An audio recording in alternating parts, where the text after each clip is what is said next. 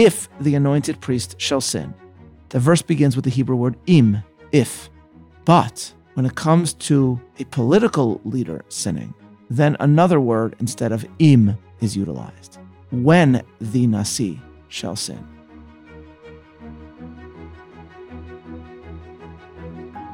Welcome to Bible 365, episode 32 Kohen versus King. I'm Meir Soloveichik. It is a wonderful and famous story, and here is one version of it that I have found. In 1944, a young man by the name of Isaiah Berlin was working for English intelligence in the British Embassy in Washington. Churchill could sense the brilliance of the writer of these reports and yearned to actually get the opportunity to meet this Mr. Berlin in person, to talk politics, the war, and much else. Then in May of 1944, London was visited not by Isaiah Berlin, but by Irving Berlin, the American songwriter. Churchill happened to hear that a Mr. Berlin was in town and insisted on meeting the ingenious individual whose political analysis he had so enjoyed. And so, in a situation more suitable for a sitcom, Irving Berlin went to lunch with the world's greatest statesman, who unfortunately assumed that his guest had a similarly remarkable political mind. Mr. Berlin, Churchill asked, what is the most important piece of work you have done for us lately, in your opinion? Poor Irving Berlin hesitated, a bit unsure of what was being asked, and then answered, I don't know. It should be White Christmas, I guess. No doubt flummoxed, Churchill then asked, Do you think Roosevelt will be reelected this year? Berlin said, Well, in the past I have voted for him myself. This year I am not so sure. Now Churchill is mystified, but he made one last stab and said, Mr. Berlin, when do you think the European war is going to end? Berlin said, Sir, I shall never forget this moment. When I go back to my own country, I shall tell my children and my children's children that in the spring of 1944, the Prime Minister of Great Britain asked me when the European war was going to end. That was it for Churchill. Poor Irving Berlin came back from his lunch and reflected to his acquaintance, You know, Mr. Churchill is probably the greatest man in England, or in the world maybe, but I don't know what it was. I somehow felt we did not click. Meanwhile, Churchill commented to his own staff, Berlin's just like most bureaucrats.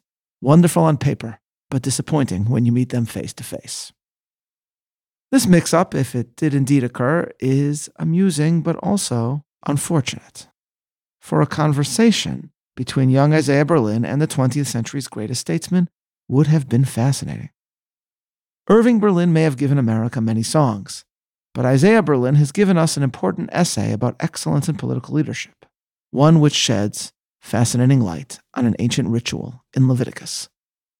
In discussing the distinct roles of particular leaders in Israelite society, we must first turn to an offering or korban, described in Leviticus 4 as the chatat.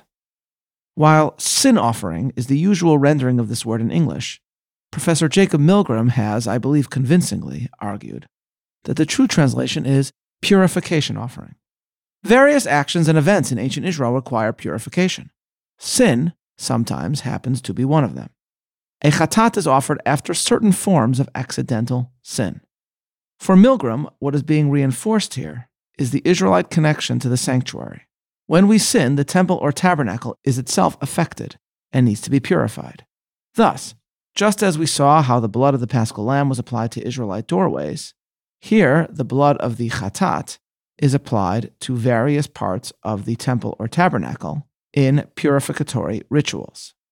Milgrom gives us an interesting literary allusion to the novel The Picture of Dorian Gray, there, a man by the name of Dorian is given youth for all eternity, and the evil acts he committed could not be seen as impacting his visage. But nevertheless, a portrait of him grew ever uglier by the day. Similarly, an Israelite who sins may seem physically unaffected, but the impact of his misdeeds is soaked up by the sanctuary itself until purification is applied there. But here is where it gets truly interesting. The sins of different figures impact the sanctuary in different ways. Let us see how this is so. Leviticus chapter 4 verse 27. And if any one of the people sin through error in doing any of the things which the Lord commanded not to be done and be guilty. Here, a chatat is brought, and the blood of the offering is applied to the horns adorning the altar in the outer courtyard of the tabernacle. Verse 30. And the priest shall take of the blood thereof with his finger, and put it on the horns of the altar of the burnt offering.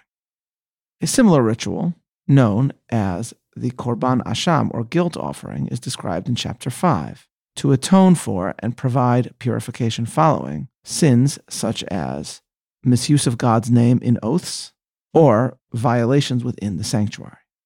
When, however, not a regular individual, but the high priest himself sins, then what is required is purification not of the altar and the outer courtyard, but of the inner sanctuary. Leviticus 4 6. And the priest shall dip his finger in the blood and sprinkle the blood seven times before the Lord in front of the curtain of the holy. This means that the priest stands before and purifies the area of the curtain that hangs before the ark. The sin of the high priest, it would seem, more profoundly impacts the sacred sphere. Purification of the inner sanctum is also required when, as described in verse 13, quote, the whole congregation of Israel should err. For Talmudic law, this refers to a mistake in legal interpretation by the Sanhedrin, the supreme Torah court in Israel, whose decision brings about sin on behalf of the people. Thus, the high priest and the Sanhedrin have greater power than the individual to pollute the temple. What about a king? Beginning in verse 22, Leviticus addresses the sin of the Nasi, the political leader. And here, while the animal offered is unique, the purification is equivalent to that of any other individual.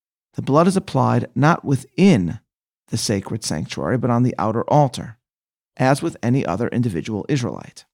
The point appears to be that cultic leaders, such as the high priest, and religious leaders like the Sanhedrin, are bound up with the sanctuary in a unique way. That priests are profoundly linked to the holy, that both their sins and souls are connected to it, can be seen from the tragic tale of the tabernacle's inauguration.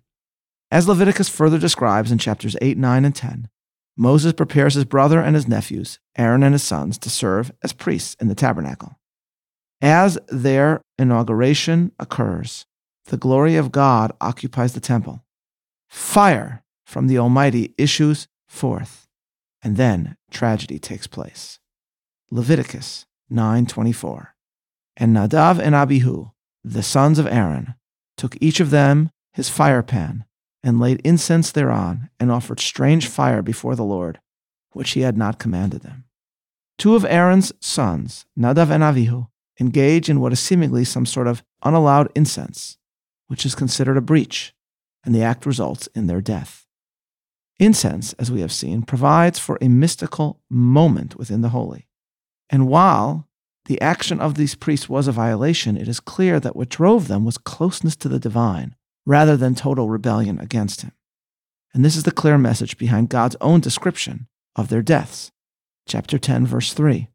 Then Moses said unto Aaron, this is what the Lord spoke, saying, Through them that are close to me I will be sanctified. The priests, God says, are those nearest to me. And so the Kohanim, the priests, and especially the high priest, is linked to the inner sanctum. And a sin of the anointed priests impacts the inner sanctum, and the purification must therefore take place within the holy itself. The same can be said for sins of the Sanhedrin, which according to Jewish tradition would sit within the temple, inspired by the divine presence to interpret Jewish law. A king, less linked to the sanctuary, only need follow his sin by performing his purification act in the outer courtyard. His life is bound to the polity, to the larger world. But to this, ladies and gentlemen, Leviticus seems to add another striking point that the leader's engagement with the world at large makes his sin more likely, perhaps even inevitable, and that this is the price paid for political leadership though this does not make political leadership any less vital. And thus, another difference between priest and king comes forward. Here is how the sin of the high priest is described in Leviticus 4 3. If the anointed priest shall sin, the verse begins with the Hebrew word im, if. But when it comes to a political leader sinning, then another word instead of im is utilized. Leviticus 32 begins, when the Nasi shall sin. The Hebrew is Asher Nasi Yechta, when a political leader sins. When replaces if. When it comes to the leader of the polis, sin seems almost likely, if not inevitable. Why might this be so? In answering, let us recall Churchill's line from the tale of the mix up. Berlin's just like most bureaucrats, wonderful on paper but disappointing when you meet them face to face. Churchill, of course, was misidentifying Irving for Isaiah, but as I noted in my Tikva lectures on Jewish statesmanship, the comment is in fact instructive. For Churchill implicitly offers us a distinction between the bureaucrat and the statesman. One is impressive on paper, the other inspires in person. The bureaucrat is all rules and regulations. The statesman overwhelms with his or her personality. Bureaucrats perform solely based on external expectations, but statesmen's achievements are an extension of their very selves. And the fascinating fact is that this point was made by the very man that Churchill had originally intended to meet. One of Isaiah Berlin's most important essays is titled On Political Judgment, in which Berlin notes that while we tend to speak about political science as if affairs of state obey universal rules, the truth is that great leaders often decide what to do by drawing on a strength within themselves. As Berlin puts it, political judgment is a, quote, capacity in the first place for synthesis rather than analysis, end quote. Berlin compares leadership to a knowledge in the way that conductors know their orchestras, rather than to the way mathematicians know numbers. Political leadership for Berlin reveals the inner art, instinct, and individuality of those that lead. The corollary of this, however, is that perhaps error might also be assured. Rabbi Jonathan Sacks, in a wonderful essay, draws on Isaiah Berlin's insights in making this point. Quote, it is possible that a high priest, the Supreme Court, or an individual may err. But in the case of a leader, it is probable or even certain. Leaders make mistakes. It is the occupational hazard of their role. Talking about the sin of a nasi, the Torah uses the word when, not if. The reason leaders, as opposed to judges and priests, cannot avoid making mistakes is that there is no textbook that infallibly teaches you how to lead. Priests and judges follow laws. For leadership, there are no laws because every situation is unique. As Isaiah Berlin put in his essay, Political Judgment, in the realm of political action, there are few laws, and what is needed instead is skill in reading a situation.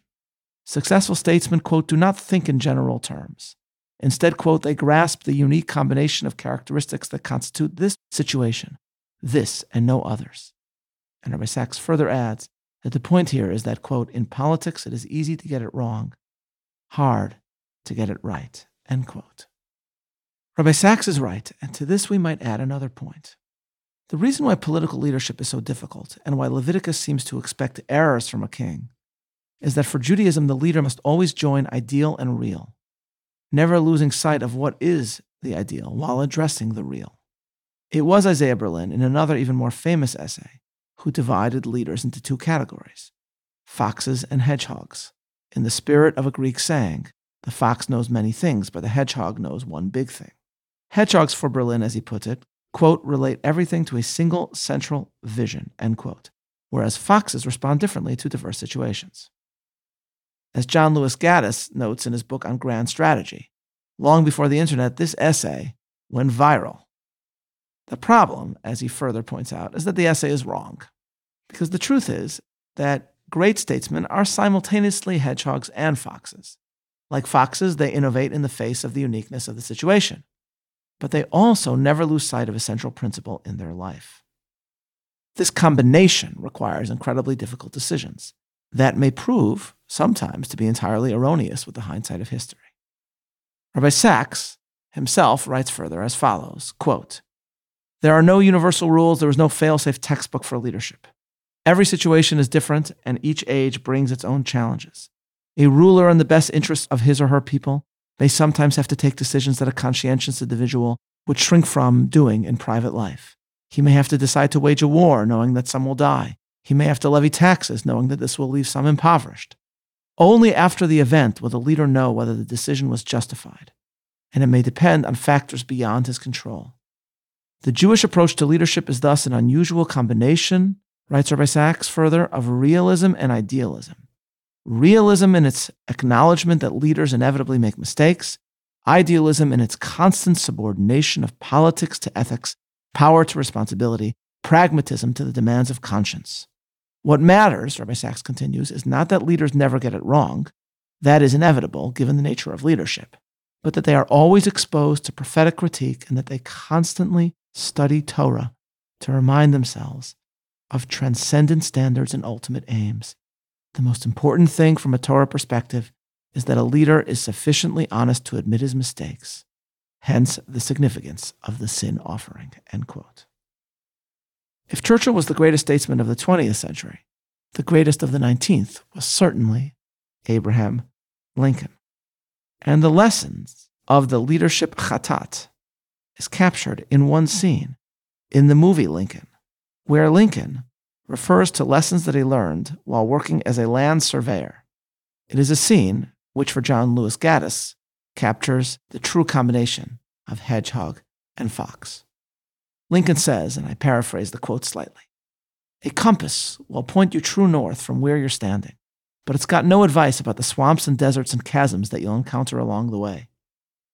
If, in pursuit of your destination, you plunge ahead, heedless of obstacles, and achieve nothing more than to sink in a swamp, then what's the use of knowing true north? So Lincoln says in the film. The compass for the Jewish political leader is the Torah. It points true north and it is in the Torah's all too often ignored laws of Leviticus that we ultimately learn what political leadership is all about. This is Meir Soloveichik, looking forward to learning together tomorrow. Signing off.